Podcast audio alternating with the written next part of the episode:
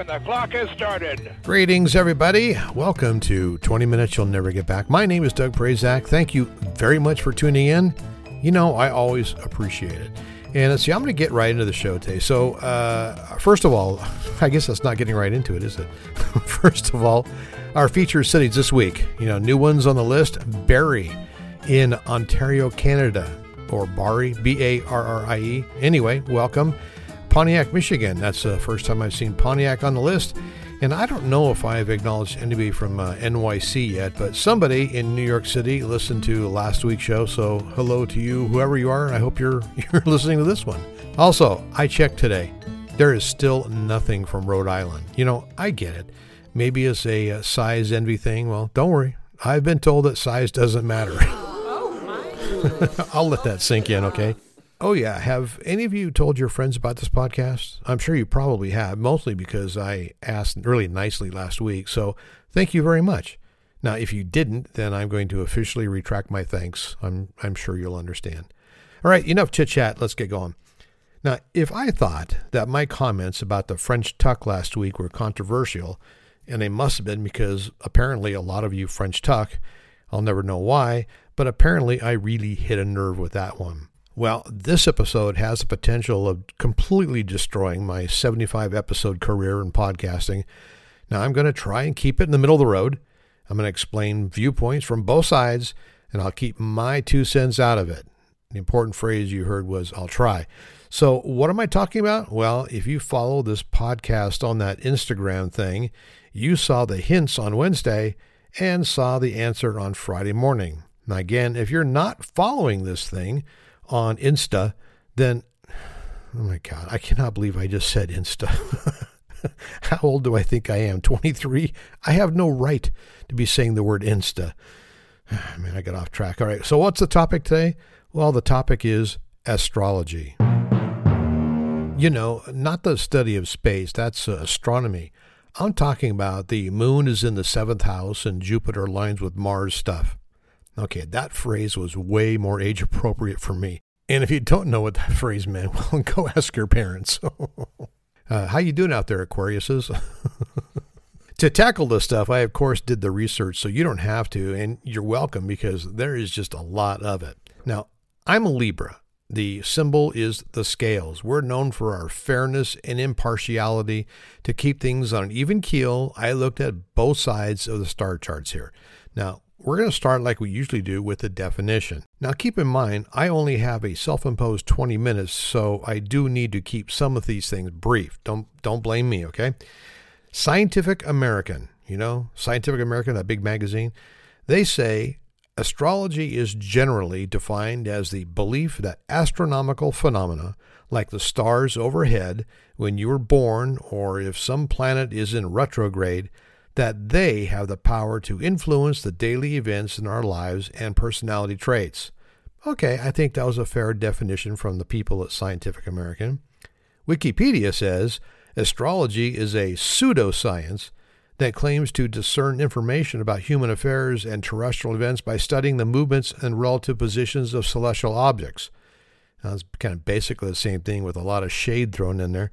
But where did this astrological stuff come from? For that answer, I turned to the American Federation of Astrologers. Now, by the way, you can join the A F A for just forty-five dollars a year if you're interested.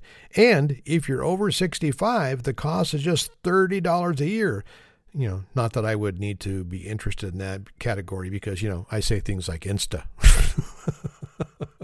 Anyway. The folks at A F A say the Babylonians are generally credited with the birth of astrology. Their astrological charts enabled them to predict the recurrence of seasons and certain celestial events. So in the beginning, and for more than two thousand years, astrology and astronomy were kind of the same science. Now, Babylonian astrology was introduced to the Greeks in early fourth century B C, and through the studies of Plato, Aristotle, and others, astrology came to be highly regarded as a science. It was soon embraced by the Romans, and the Roman names for the zodiacal signs are still used today. All right, fair enough. two thousand years ago, astrology was actually considered a science, but two thousand years ago, a lot of people also thought the earth was flat. So, you know, just saying. Now, when you hear the word astrology, you most likely think uh, the zodiac or your birth sign. So just how did that spin up to become a thing? Let's dig into the zodiac, all right? The word zodiac is derived from the Greek word meaning circle of animals. It's believed to have been developed in ancient Egypt and later adopted by the Babylonians. Now, early astrologers knew it took twelve lunar cycles, or basically months, for the sun to return to its original position. They first identified twelve constellations that they observed were linked to the seasons. They then assigned them names of certain animals and persons. For example, the rainy season in Babylonia happened when the sun was in a particular constellation, which was then named Aquarius, or the water bearer. Now, the signs of the zodiac, I'm sure you know what yours are, but they're divided into four groups. The fire signs are Aries, Sagittarius, and Leo. The water signs are Cancer, Scorpio, and Pisces. The air signs are Libra, Aquarius, and Gemini. And the earth signs are Capricorn, Taurus, and Virgo. Each of those four groups is located in its own quadrant, or a group of houses on a circle. The division of the twelve signs of the zodiac is based on the Earth's year-long rotation around the sun and relates to character traits and areas of life.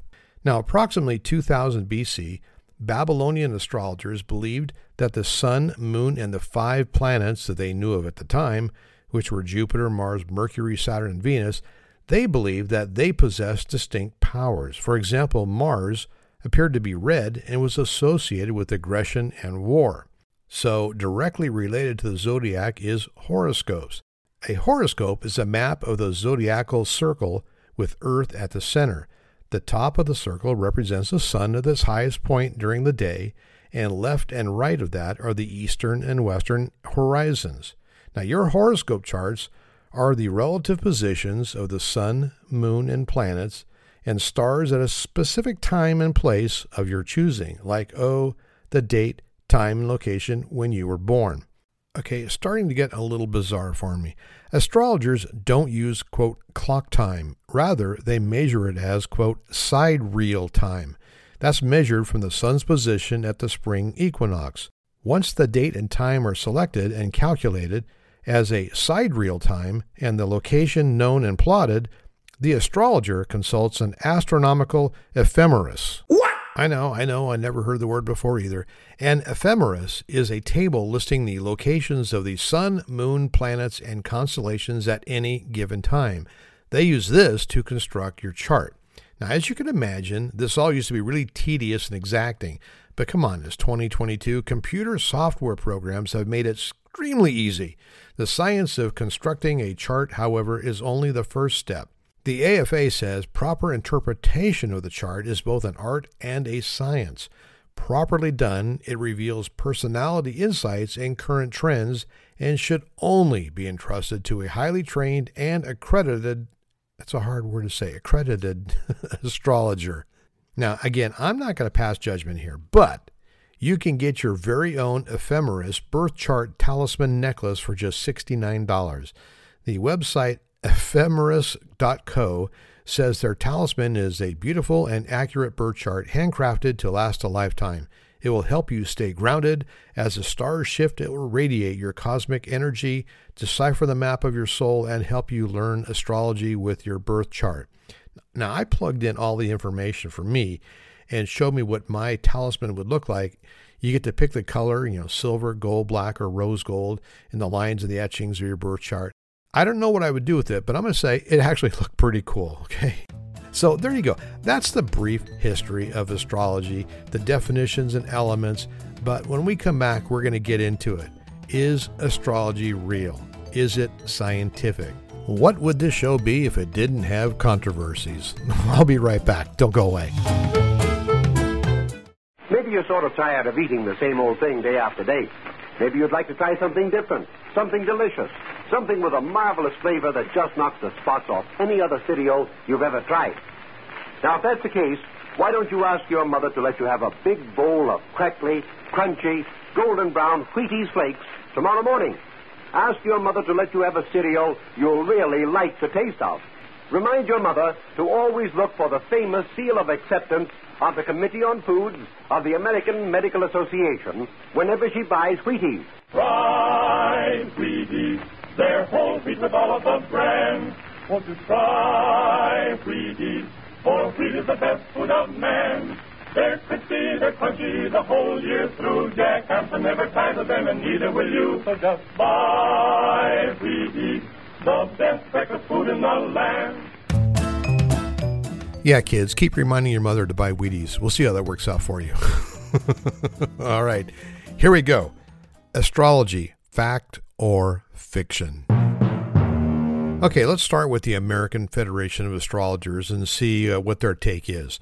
They say interest in astrology has persisted throughout the centuries, occasionally falling out of favor, but always rebounding. Today, with practitioners in nearly every country, astrology's popularity is stronger than ever. They add that some may regard astrology as superstitious nonsense and without scientific basis. However, others acknowledge the gravitational forces exerted on our planet by the sun and by the moon, and that the planets have similar powers that can be charted through astrology. Still others maintain that symbolism of astrology can provide a deeper understanding of ourselves and of events. All right, now we turn to the scientific community and see what they have to say. This should be good. Scientists at the University of California, Berkeley say, in some ways, astrology may seem scientific. Well, that was really nice of them. It's a good start here. They continue that it uses scientific knowledge about heavenly bodies as well as scientific-sounding tools like star charts. All right, they're getting a little snarky now. Some people use astrology to generate expectations about future events and people's personalities, much as scientific ideas generate expectations. And some claim that astrology is supported by evidence based on the experiences of people who feel that astrology has worked for them. All right, we're sounds like we're getting along all right here. But those guys at Berkeley, they ask, is astrology really a scientific way to answer questions? To do this, they use a scientific checklist to evaluate one way in which astrology is commonly used. See if you think astrology qualifies as scientific, okay? This is up to you. You can answer them. Now remember, the scientists provided all the answers. I'm going to read here, but you can decide if this box should be checked. I'm staying out of it. Okay, here's the checkbox list. All right, the first box. Does it focus on the natural world? The answer they gave was astrology's basic premise is that heavenly bodies, the sun, the moon, the planets, and constellations have influence over or are correlated with earthly events. Eh, right, check that. All right, the second box. Does it aim to explain the natural world? Again, their answer was, well, astrology uses a set of rules about the relative positions and movements of heavenly bodies to generate predictions and explanations for events on Earth and human personality traits. For example, some forms of astrology predict that a person born just after the spring equinox is particularly likely to become an entrepreneur. I want to put a check in that box, too. I'm okay with that. The third box, does it use testable ideas? Now, the answer they gave was some, exp- remember, this is all the scientific people talking, not me, not Doug, okay? Some expectations generated by astrology are so general that any outcome could be interpreted as fitting the expectations. If treated this way, astrology is not testable. However, some have used astrology to generate very specific expectations that could be verified against outcomes in the natural world. For example, according to astrology, one zodiac sign impacts one's ability to command respect and authority. If used to generate specific expectations like this one, astrological ideas are testable. So I guess we can say they're testable. All right. The fourth box, does it rely on evidence? Well, they say in the few cases where astrology has been used to generate testable expectations and the results were examined in a careful study, the evidence did not support the validity of astrological ideas. One of the hallmarks of science is that ideas are modified when warranted by the evidence. The scientists say astrology has not changed its ideas in response to contradictory evidence. The fifth box, does it involve scientific community? The scientists said, sharing one's findings and critically evaluating the results of others are not integral parts of practicing astrology, an astrologer can go his entire career and not present findings at a scientific meeting or publish a single article. Wow, now they're just getting rude, aren't they? When astrologers do publish, these articles are usually not peer-reviewed or published in places where they can be critically scrutinized by the scientific community. Now they're just really getting uppity, aren't they? I tell you. The sixth box. Does it lead to ongoing research? Scientific studies involving astrology have stopped after attempting and failing to establish the validity of astrological ideas. So far, there are no documented cases of astrology contributing to new scientific discovery. All right, scientists, let me get this straight. You just gave up because you failed? And the last checkbox, do the researchers behave scientifically? Uh, scientists don't wait for others to do the research to support or contradict the ideas they propose. Instead, they strive to test their ideas, try to come up with counter-arguments and alternative hypotheses, and ultimately give up ideas when warranted by the evidence. These scientists go on to say that astrologers, on the other hand, do not seem to rigorously examine the astrological ideas they accept. As reflected by the minimal level of research in the field, they rarely try to test their arguments in fair ways. In addition, the astrological community largely ignores evidence that contradicts its ideas. Therefore, and based on this checklist, the scientists have determined that astrology is not a science. Well, those just sound like fight words to me.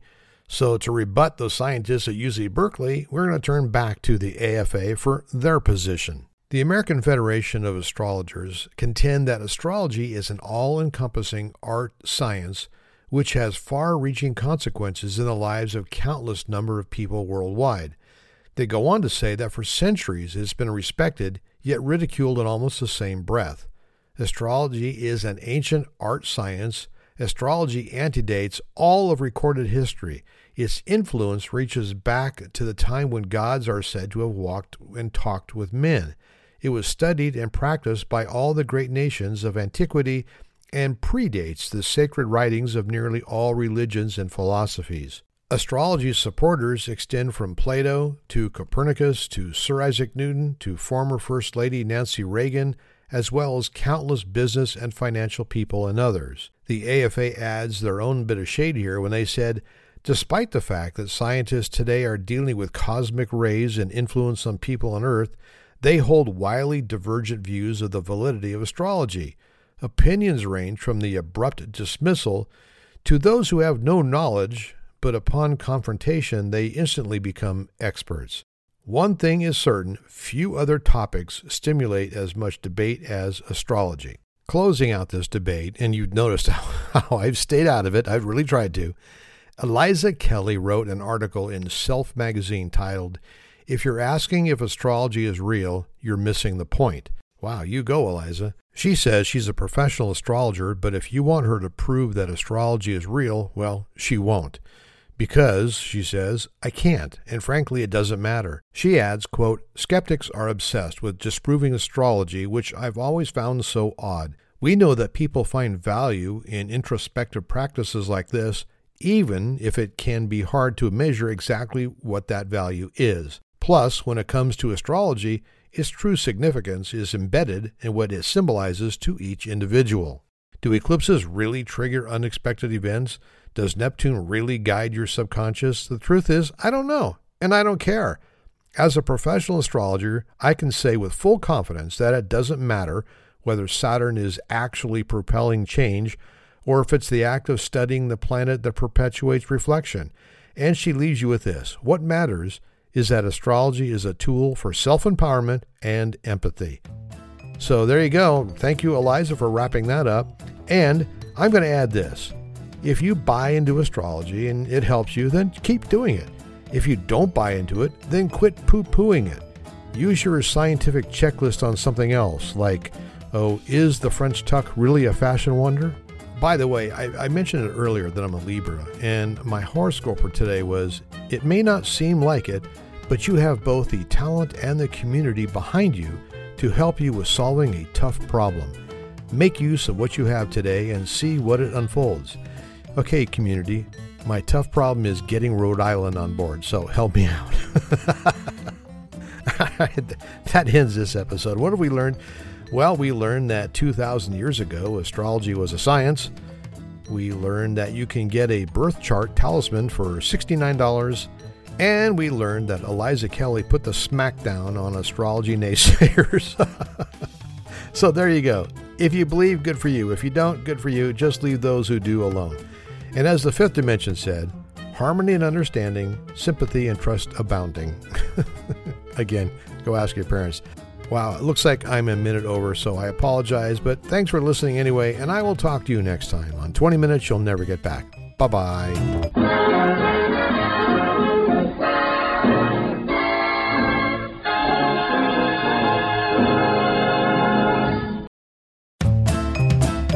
Hi, it's me again, Doug. I want to take up a couple more seconds of your time just to remind you, if you want to stay informed of when uh, the next podcast is posted, all you need to do is sign up at uh, on that Instagram machine.